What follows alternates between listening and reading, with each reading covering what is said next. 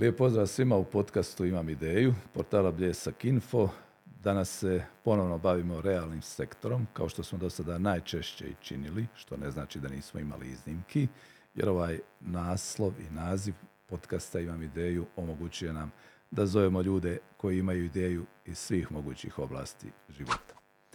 S nama danas gospodin Damir Vican, direktor, osnivač, vlasnik tvrtke Miviko iz Posušja, predsjednik udruge gospodarstvenika Posušje, a čut ćemo još ponešto o, o Damiru tijekom razgovora.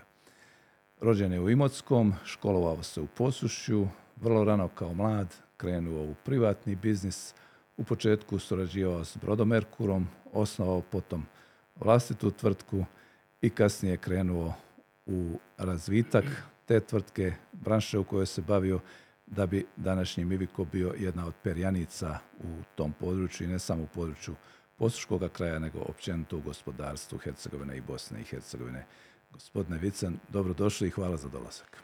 Svega lijepi pozdrav vama Miljenku i lijepi pozdrav slušateljima i gledateljima. Ja sam ponešto kazao o Damiru Vicanu. Što Damir kaže o sebi? Pa dobro, evo, vi ste ukratko rekli nekako moj e, život od 21. E, godine pa naprijed. E, ja već kao mladi dečko sa 21 godinom odlučio sam se baviti privatno biznesom. To je bilo već i pred sami kraj ex-Jugoslavije, što je bilo neobično u to vrijeme. Tada, ako se sjećate, bio je premijer gospodin Ante Marković, pokojni, jel? I otvorio neke mogućnosti suradnje u biti poluprivatnih tvrtki u kooperaciji sa e, javnim velikim tvrtkama.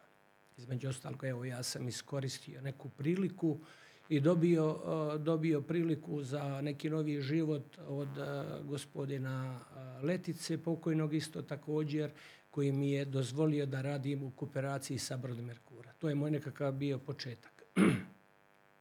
No, međutim, kako je vrijeme se odvijalo, uh, Jugoslavija je praktično uh, dolazila kraju, došlo je do tih, nažalost, uh, ratova, onaj, uništilo se sve što je bilo jel, u pogledu i privrede i politike i došlo je neko novo vrijeme gdje sam ja nakon 92. 93. krenuo i rat morao onaj, razići se sa Brodomerkurom i osnovati e, privatnu tvrtku koja se zvala uh, Vican Trade. Moja ideja, ideja je bila tada da se bavim trgovinom i transportom. I trajalo je to nekako, 93. je osnovana, u međuvremenu je bio i ekstremno jaki rat i sve, nije se moglo funkcionirati ni raditi i nakon završetka rata 95. 12. mjesec e, već sam se polako pripremao za neki novi život i za neki novi biznis.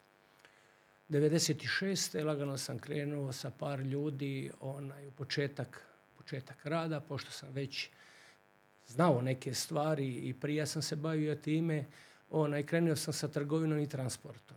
To je bilo u početku par ljudi, negdje do 98. već smo se proširili bili na 15 do 20 ljudi.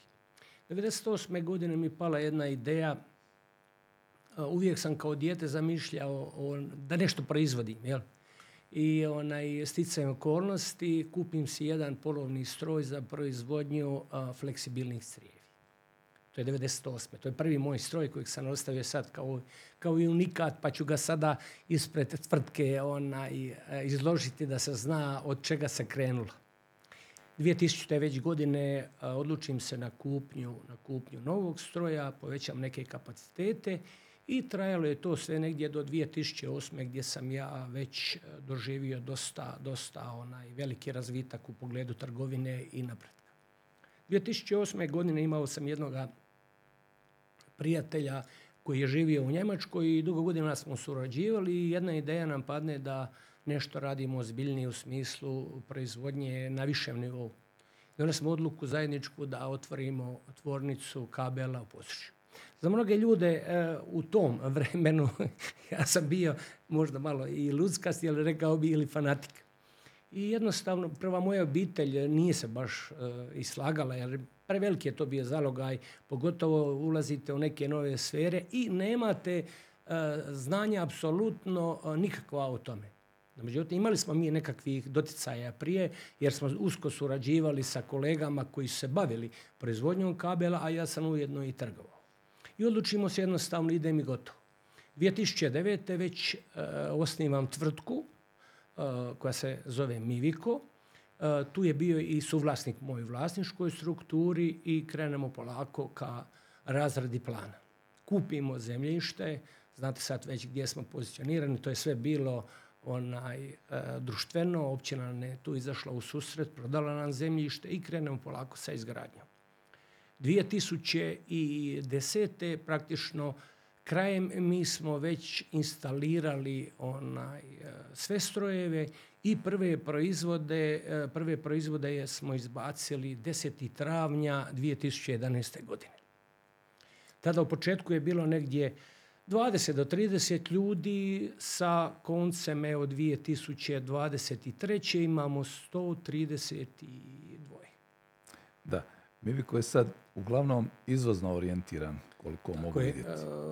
u, u biti uh, sama naša zamisao je bila onaj da radimo uh, većinom da se baziramo prema izvozu, jer znate sami potrebe e, unutar naše države su jako malene za ozbiljne, za ozbiljne tvornice. I sada u ovom momentu i na zadnjih, ajmo reći, 3 do 4 godine mi smo uvijek imali nekakav postotak izvoza 85 uh, naprema 15%. Tu je to negdje taj odnos bio. S tim da treba istaknuti uh, da mi radimo dosta sa skupim robama, burzovnim E, naš sami početak 2011. bio negdje 15 miliona, pa smo onda išli praktično, e, imali smo od 2011. do dan danas praktično svake godine negdje 10 do 15% rast. I naturalnog i financijskog. Sad u ovoj godini smo praktično dostigli negdje cifru oko 100 miliona eura onaj, gotovih proizvoda. To je u financijskom smislu e, omjer e, izvoza možda čak se malo i podigao, negdje 90, e, 90%, 10% je unutar BiH, a onaj, što se tiče naturalnog iznosa, ove godine smo doživjeli rekord, a to je nekakav prosjek oko tisuću i pol tona gotovih proizvoda mjesečno. Gdje se sve Damire izvozi i kako je Miviko osvajao ta tržišta? Ipak su ona zahtjevna. E, ovako, možda, možda dosta, dosta zahtjevna priča, ali evo, trudili smo se uz pomoć mojih kolega u to vrijeme, u početku bilo je nas pet, šest, maksimalno sedam ozbiljnih, malo ozbiljnijih ljudi, premda sam ja i tada imao uh, e, 40 godina. Nije to nešto baš, pre, nisu to neke prevelike godine, jel? E, gospodin e, Goran Bralić, on je od samog početka direktor, on je, bio, on je u biti najstariji, on i direktor proizvodnje gospodin Drago Jurčić. Goran je 61. Drago je 60. godišnje. U to vrijeme to su baš onako najljepše godine bile. Naše tržište većinom je Evropska unija. Znači mi praktično skoro cijelu Europsku uniju potkrivamo sa našim proizvodima.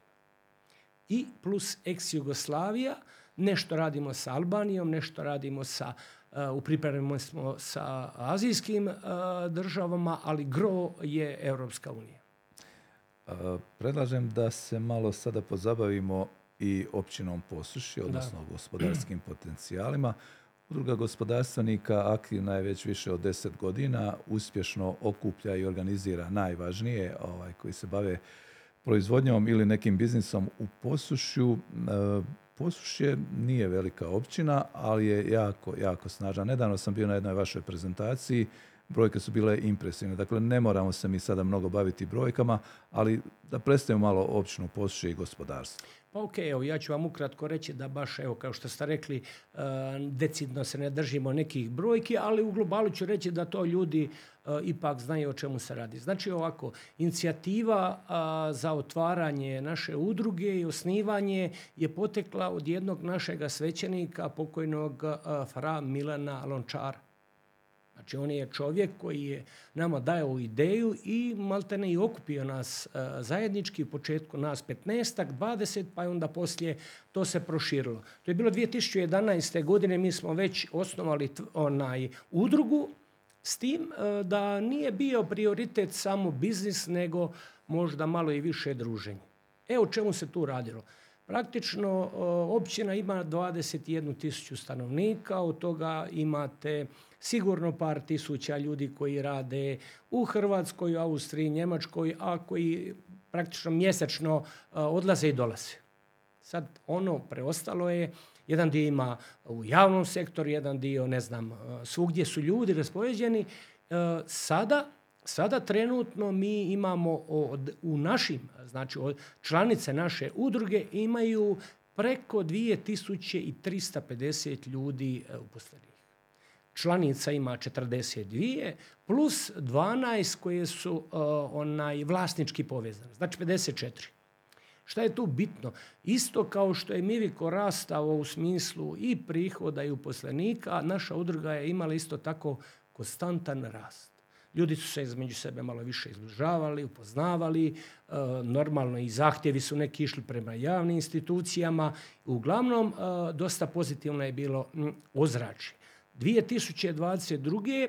sada, kad gledamo e, prihodi samo tih 42, to je 54 tvrtke, bile su preko milijardu i 135 milijuna. Znači, za jednu malu općinu dosta, dosta impresivne brojke. Apsolutno. Da.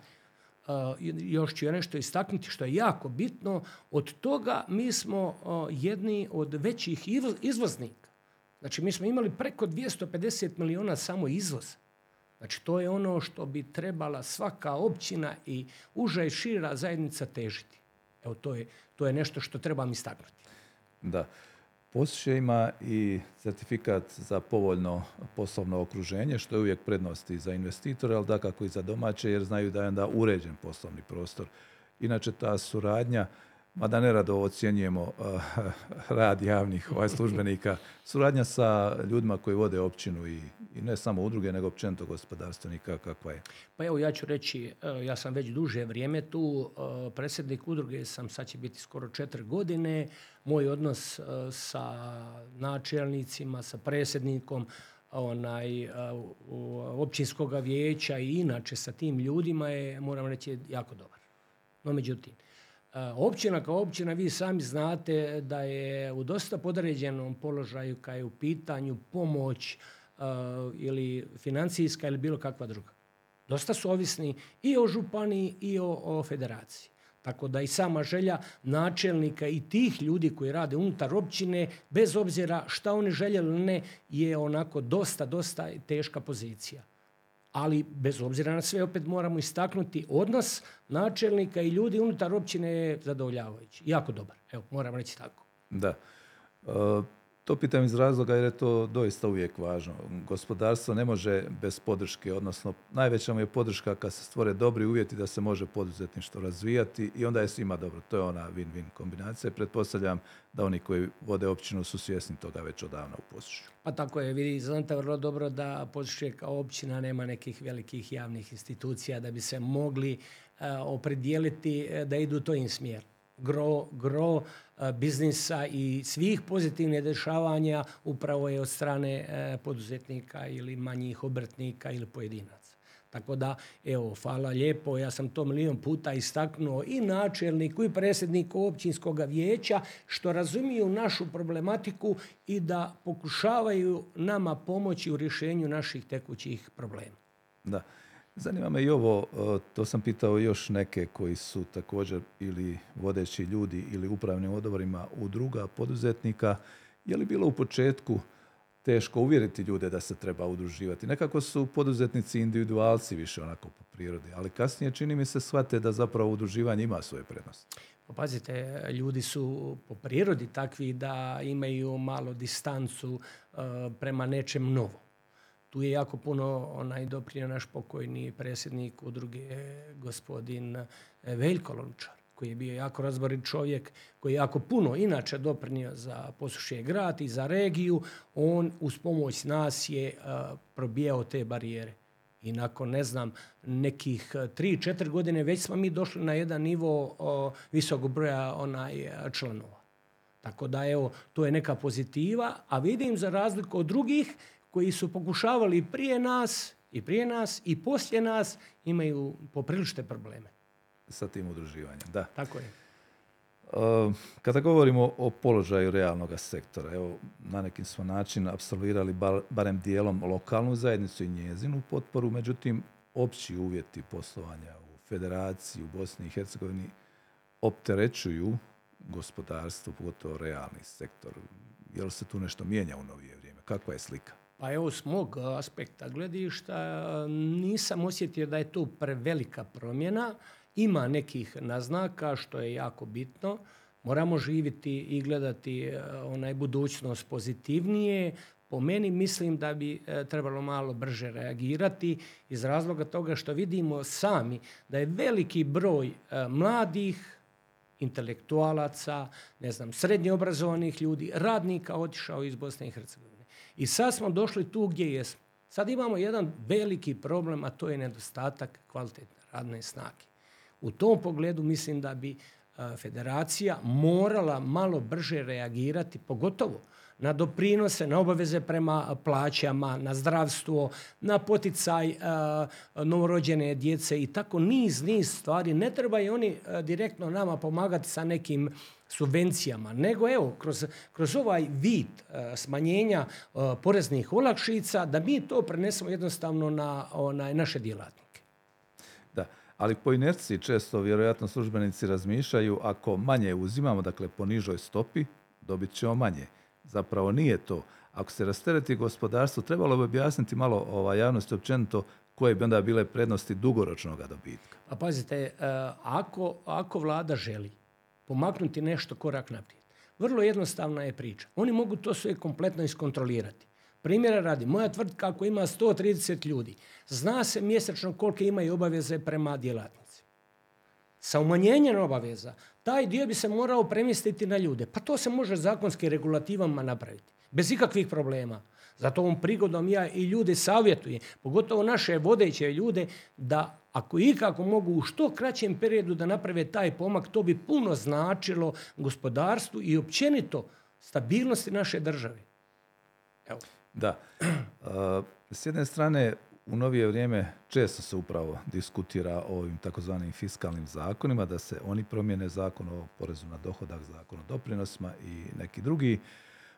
Mnogo toga ima neriješeno u, okviru pravnog zakonodavstva kada je u pitanju ovaj, e, radno pravo. Ima još puno stvari koje kasnimo, a Europska unija nas požuruje. Međutim, jasna je računica ekonomska ako je viša minimalna plaća, ako su općenito više plaće, onda su više i trošenja i kroz neizravne poreze, da kako država onda, onda ubire, ubire korist. Ali imamo li neku ocjenu o, zašto se toliko inertno, jer ako ovo traje, evo kazali smo 2015. do danas, zašto se tako inertno da se ne napravi jedan lom i kaže se ok, jer sama reforma znači ulazak u novo bolje razdoblje, ali mi nikako nismo spremni na reformu. Pa evo ja ću vam reći Miljenko, pogledajte sami po sebi. E, sva vaša primanja kad rastu, kad ide gore, vi logično sami više i trošite.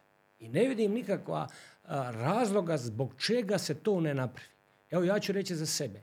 Ako više zarađuješ, radim već 35 godina, i više ulažeš, više trošiš u svakodnevne potrebe. Pa samim tim mislim da je to logična priča o kojoj, o kojoj treba stalno pričati. Pogledajte, vidite okružje naše, e, naši susjedi. Pa manje više svi imaju manje obaveze na plaće nego mi. Pa ne vidim razloga zbog čega bi mi trebali biti tu najskuplji. Sad još nešto što je jako bitno. U našoj regiji, pogotovo u zapadno-hercegovačkoj županiji, vi imate mogućnosti rada u Hrvatskoj. I sada, imate sezonce, imate ljude koji svakodnevno odlaze na posao u Makarska, sve do Splita, čak i neki do Zadra gdje imaju puno veće plaće. I sada, kako da mi zadržimo ljude te nego povećanjem plaće? Povećanjem plaće sa ovakvim nametima, to je već veliki problem. Premda, moram istaknuti, zadnje dvije godine manje više sve ozbiljne firme su digle na dosta viši nivo plaće. Ovo sad što se govori u federaciji prosjek nekakve plaće. Ja osobno tvrdim da to nije ni blizu. Prosjek negdje je koliko? 1250, tu je negdje. Da. Službeno. ja vam tvrdim 100% da ni blizu nismo pogodili. Kod nas mislim da je puno, puno više. E sad, tu se dešava ovaj problem što bi trebalo istaknuti. To je što firme prijavljuju ljude na puno manje, a razlike isplaćuju zna se već kako. I to bi trebalo po meni mijenjati. Sa smanjenjem obaveza na plaće mislim da bi se ovo anuliralo. Da bismo došli na jedan realan nivo i da bi onda Apsolutno. Pa vidite sami da danas uh, jedan čovjek uh, bez tisuću eura neto jako teško može živjeti. Tako je.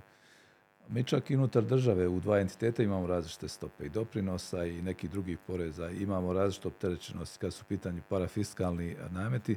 Dakle, nije da se ne može i da nemamo gdje vidjeti. Evo, spomenuli ste i druge države, pozitivni primjeri Hrvatske, Srbije i tako dalje u okruženju, ali, ali nekako ne, ne ide naprijed. Uh, ima li još nešto, pored spomenutoga, što recimo opterećuje gospodarstvo, odnosno realni sektor, da bi trebalo mijenjati? Pa po meni uh, moramo biti realni ljudi. Mi imamo stopu uh, PDV-a naj, uh, najnižu, što treba isto tako istaknuti. Imamo naj, najnižu stopu poreza na dobit.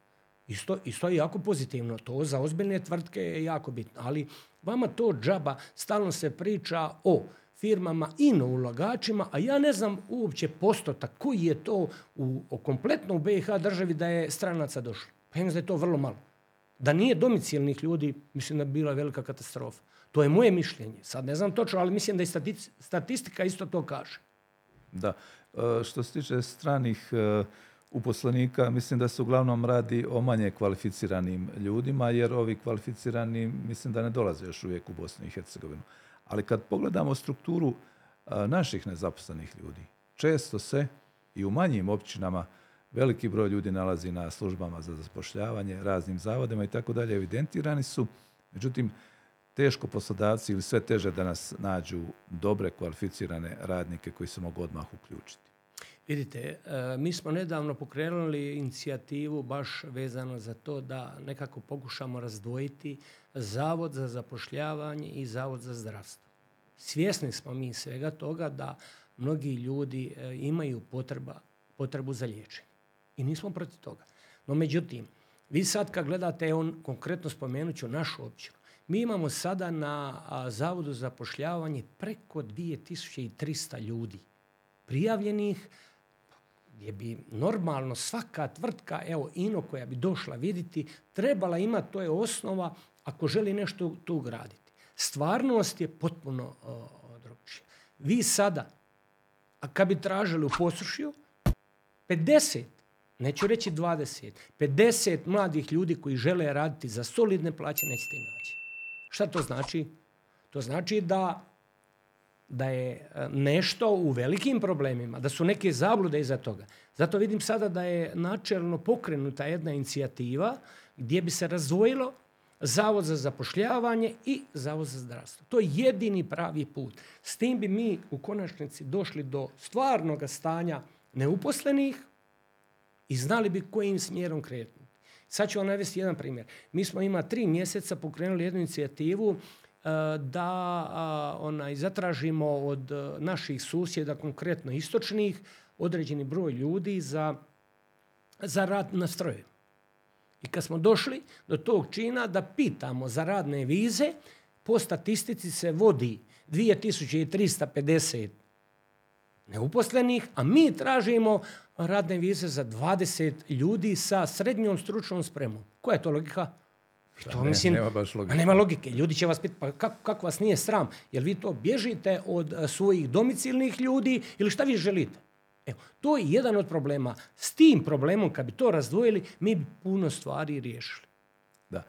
Malo još da se pozabavimo ljudima koji se zapošljavaju, a domicilni su, dakle ovi koji izlaze iz škola ili sa sveučilišta. Uh, kakva znanja i vještine donose? Možete li ih odmah uključiti? Što bi trebalo eventualno u školskom sustavu poboljšati pa da dobivate bolje, spremnije nove ljude? Evo ja ću vam reći, e, napravit ću e, dvije kategorizacije, srednje obrazovanih i visoko obrazovanih i više obrazovanih. Što se tiče srednje stručne spreme, moram reći, nažalost, da je to jako loše. Ovu inicijativu kad smo pričali e, o srednjoškolcima, mi smo pokrenuli, ima pet godina da se promijeni način obrazovanja srednjoškolaca. da se uvede dualno obrazovanje i da djeca dolaze na praktičnu nastavu ne pod prisilom, nego djeca koja bi željela nešto da uče, da dođu kod e, privatnih tvrtki na praktičnu nastavu uz određenu nadoknadu.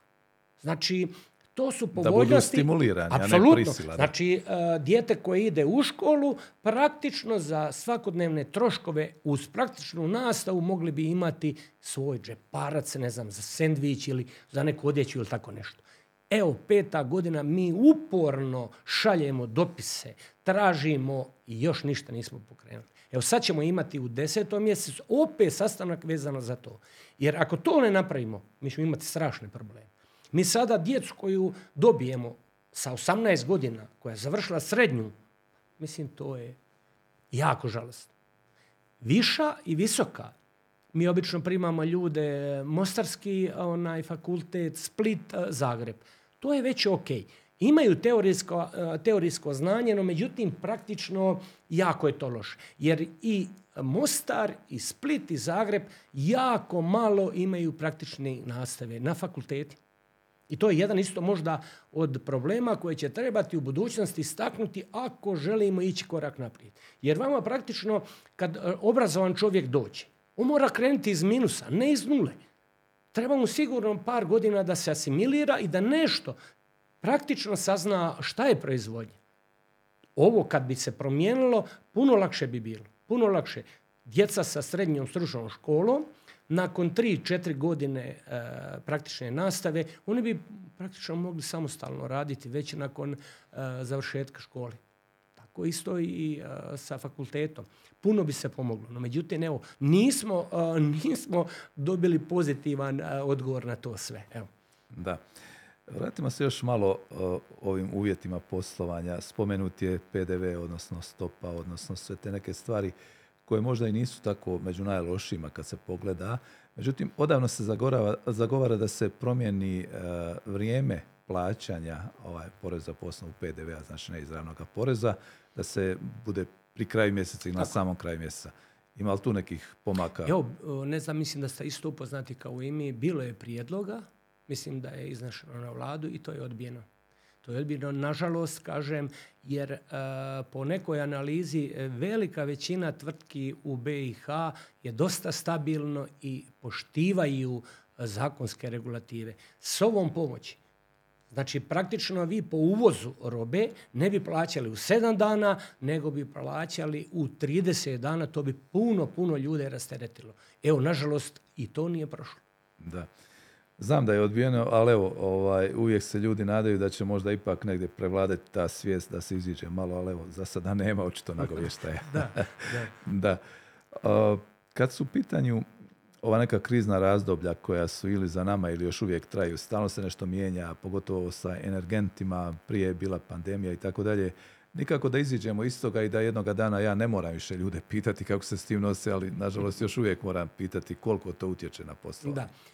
Evo ja ću zadnjih, e, vratit ćemo se nazad 3 do 4 godine, vi znate vrlo dobro, e, konac 2019. početak 2020. godine e, kreće ta nesretna pandemija koronavirusa i ja ću govoriti iz svog aspekta ono što, što smo mi proživjeli, pošto smo mi kao tvrtka orijentirani bili isključivo izvozom, mi smo imali strašne probleme. Znači, bili ste blokirani za nabavu repromaterijala. Bili ste blokirani za transport svojih gotovih proizvoda. I što je najgore, morali ste prebroditi svakodnevne probleme sa ljudima, sa koronavirusom, sa zarazom, sa bolesti i tako. Moram reći iskreno, u to vrijeme mi smo malo i hazarderski radili. Nismo se mi baš e, previše predržavali tih zakonskih regulativa, normalno što nije dobro, ali iz ovog aspekta e, kad gledamo, mislim da, da smo radili po zakonu sve, velika većina bi ljudi i propala. Pogotovo, ističem, u to vrijeme najteže je bilo transportnim tvrtkama. Maltretiranje ljudi po granicama, problemi, obitelji e, u depresiji, bilo je jako, jako teško vrijeme, ali evo i u tom periodu naše tvrtke, pa mogu reći skoro u cijeloj zapadnoj Hercegovini imali su opet blagi rast. Nije bio pad. To je jako bitno. Znači da su ljudi ipak razmišljali, svakodnevno su radili, vodili su računa o troškovima, o svemu i praktično nije niko ostao i bez posla. Koje god htio raditi. Evo, da. Koliko je vlast bila u onome trenutku spremna, ne da ih prozivamo jer nitko nije bio spreman na onakav kaos pandemije, ali koliko je bila institucionalno spremna da se s tim nosi pa da pomogne i gospodarstvu. Što ste osjetili? Je li to bilo dostatno ili je bilo eventualno premalo da bi se pomoglo? Pa ja realno moram reći sa svog e, aspekta gledišta da e, bilo je određenih razumijevanja. Što se tiče lokalne razine, e, općine, županije i nisu oni mogli nešto previše financijski pomoći tvrtkama koje su bile ušle u probleme, ali jesu sa razumijevanjem za izdavanjem tih potvrda za kretanje, za, za niz nekakvih mjera tu je. Što se tiče federalne vlade, ja osobno sam tu dobio onaj potporu. Zato što sam bio izvoznik, e, proizvođač i normalno uz adekvatne papire e, tu nije bilo nikakvih problema. Mislim da je dosta tvrtki dobilo pomoć. I tu ih e, moram pohvaliti. Da. U krizi ili izvan krize općenito sada pitam i govorim ovaj, izvozno orijentirane tvrtke poduzeća, imaju li dovoljno potpore, vodili se računa o njima, nazivaju li ponekad oni koji su zaduženi u vlasti ovaj, za izvozno orijentirane tvrtke da pitaju treba li vam što i tako dalje. Pa evo, šta ja zamjeram u svemu tome, mislim da proizvođačke tvrtke država kao država trebale bi zaštititi u smislu konkurencije sa neadekvatnom robom. To je broj jedan nas osobno i neće tako previše ugroziti zato što je to mali postotak našeg udjela u cjelokupnoj proizvodnji, ali mnogi drugi ljude hoće. Evo na primjer Violet.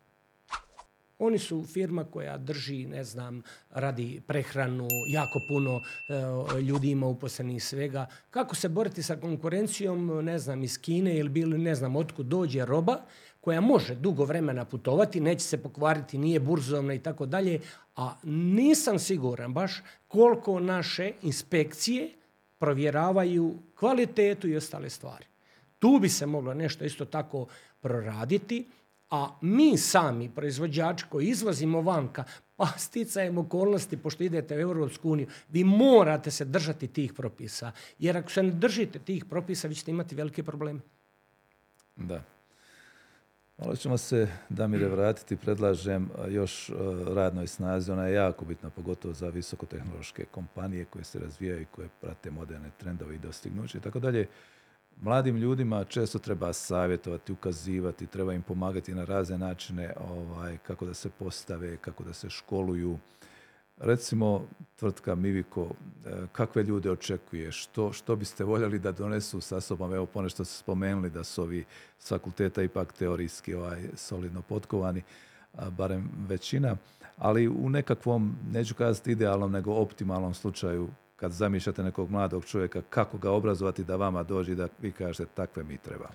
Pazite, Miljenko, e, moramo biti realni ljudi. E, stara izreka je jako, jako kvalitetna. To kaže e, da iz kuće ide sve.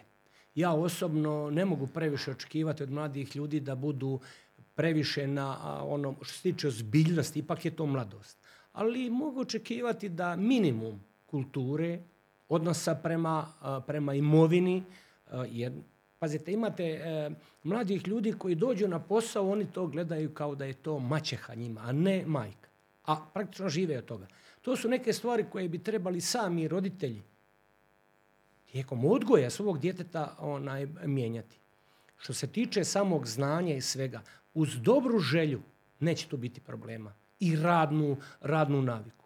Tu ćemo mi brzo riješiti. Evo sada konkretno pitao sam, ne znam, sve svoje kolege, svi imaju identičan problem. Mladi dečko kad izađe iz škole 18, 19, 20 godina, normalno je očekivaš da ništa ne zna. Ali ko hoće, u godina dana taj momak će se afirmirati i bit će za pet godina sigurno uh, dobar majstor. I može lijepo živjeti od toga. Evo ne znam koliko ste to primijetili, uh, sve zanatlije u našoj regiji, hvala Bogu, ja sam to istaknuo, koji znaju bilo koju djelatnost da rade, mogu lijepo zarađivati. Mogu slobodno reći da bolje sada zarađuju od visoko obrazovanih ljudi, od direktora ozbiljnih, a ne od običnih ljudi. Znači, prilike postoje. Samo je pitanje htjenja. Da, ali godinama kod nas nekako kao da je sramota odabrati strukovnu školu. Kao da je čak i roditelje ponekad malo stid da kaže dijete ide za pekara, za kuharice, za ne znam, nija instalatera i tako dalje. Ali zapravo, evo, i sami ste kazali, e, treba strukovnih zanimanja, treba dobrih majstora, zanatlija i tako dalje. Tako da na neki način možda i poslati neku poruku mladim ljudima, pa nemojte svi studirati neku abstraktnu teoriju, dajte nešto i praktično učite. Jel? Pa evo, ovom prigodom ja bi e, onaj poruku poslao svim mladim ljudima, a to mislim da i vide i mediji sad to polako više izražavaju.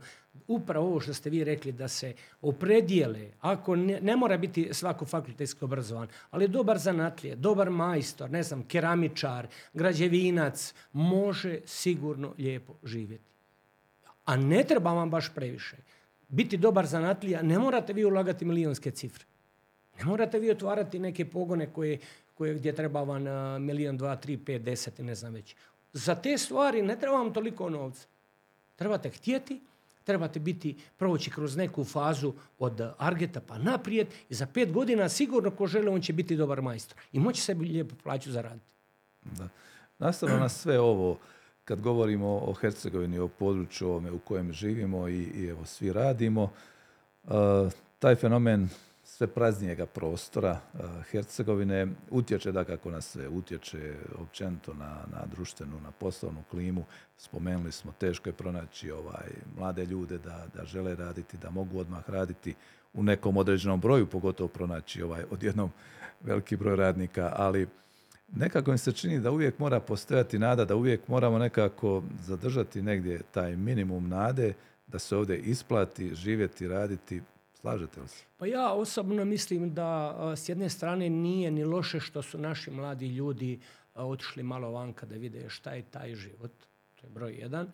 E, broj dva, tu će steći neku i kulturu, naučit će jezike, steće radnu naviku i vidit će šta je, rekao bi, tuđi otac.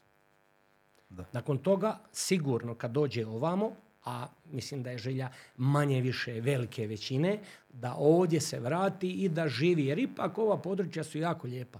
Ugodna klima, nemate tih nekih vremenskih nepogoda, blizu vam je svugdje. Sad, ako Bog da, sa povezivanjem Mostara, ne znam, širokog posušja, imate autoput, blizu vam je Hrvatska, možete ići bilo gdje, more vam je 30 do 50 km, imate planine 50. Zar je to Zar je to, mislim... Nije malo. Nije to malo, mislim, treba to, treba to cijeniti. E sada, vidite, mi smo nekakav primjer e, pozitivni, poslušije, kad gledamo široki, grude, ljubuški, e, dosta se radi na, ali to su opet ljudi pojedinci uz pomoć vlasti. I ima napretka. Gledajte sada e, Tomislav grad Livno. To su gradovi puno veći bili prija 90 i šta se desilo kad se smanjila inicijativa pojedinaca. Veliki broj njih otišao van i prije su ljudi radili i ako nemate tu inicijativu pojedinca, poduzetnika, teško to ide naprijed. Sad su došli do toga čina da manje imaju stanovnika nego mi, a za privredu neću vam ni reći. Jako loše. Evo, to vam je jedan od pokazatelja šta znače dobri pojedinci, ljudi koji vole svoj kraj, koji žele raditi, koji ulažu i naprijed. Predlažem da se malo bavimo i nekim futurističkim pitanjima, mada kad smo se dogovarali nisam ih napominjao, ali znam s obzirom na iskustvo i ovaj, polivalentnost da nije teško ovaj, ni tu dati neki odgovor. U novije vrijeme često imamo ove trendove od kojih pomalo ljudi izaziru. Primjerice robotika, umjetna inteligencija, njihove primjene i u proizvodnji svakodnevnoj životnoj sferi. Kakva su tu iskustva? Je li može u vašoj branši to već se implementirati? Pa, ja ću vam reći za, za svoju branžu, pa reći vam još za par određenih kolega gdje imaju još veće e, mogućnosti što se tiče robotike. Mi osobno u našoj branži idemo na automatizaciju maksimalnu, s tim da smo ipak ovisnici o pojedincima. Čovjek mora biti prisutan. ne može se cijeli proces završiti bez čovjeka. Ali, za razliku od prijašnjih godina, gdje vam je na jednoj liniji bilo 10 ili 15 ljudi, vi imate sada jednog čovjeka ili dva. To je ogromna, ogromni napredak. Spomenući, spomenući uh, mog kolegu iz Širokog brijega Mandex, oni rade specifičnu robu, to jest utičnice, prekidače i tako dalje. Kod njih može biti skoro sve uh, robotizirano. Robot mora raditi sve. Tako da po meni, ako želimo biti konkurentni, a nemamo mi uh, kamo ići ako nećemo ići prema zapadu, govorimo o ozbiljnim proizvodnjama, moramo to raditi. To je naša budućnost. I pored toga, ljudi misle da neće biti posla, posla će uvijek biti za pojedince koji žele raditi. Bez čovjeka ništa neće biti. Damire, jako me osjeća ovaj razgovor, moram priznati. Neka mi brzo protječe. Da ne bismo iscrpili danas sve moguće teme i sva moguća pitanja, ovaj, ono pred sami kraj da malo razgovaramo i o nekim planovima što i Miviko i vi osobno i eventualno još neka društva u koje ste uključeni planirate što se može očekivati? Pa dobro, evo ja imam u pripremi već e, nekakve ozbiljne planove. Jedan od faktora koji će utjecati na taj plan je upravo malo prije što smo govorili ljudski kadar. Ne toliko visoko obrazovani, ali srednje obrazovani treba će pripremamo jednu ozbiljnu investiciju za daljnji razvitak, kako Bog da zdravlje 2025. godine. Ona bi trebala krenuti u realizaciju, vezana je za našu struku, s tim samo što ćemo je proširiti. Tu bi trebalo sigurno posliti od 100 do 150 mladih ljudi, od tih 150 sigurno će trebati 20 visoko obrazovani i ovom prigodom ističem da jako bitan je sektor uh, tehničkih fakulteta. Ta struka sigurno u budućnosti će imati prosperiteta i puno više će se cijeniti. To mogu osobno tvrditi 100%.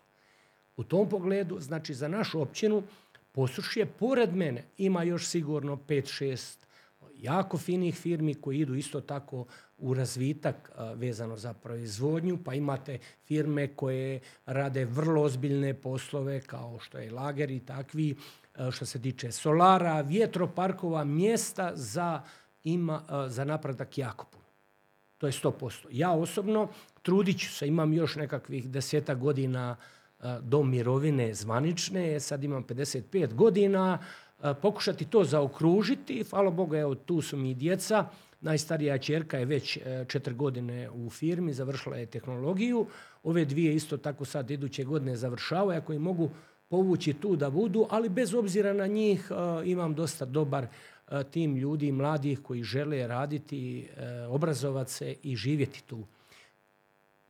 Cirka investicija bi bila, ne znam, najmanje 20 milijuna eura, što bi jako puno interpretiralo se na sve moje susjede i za daljnji razvitak posušja, županija i federacije.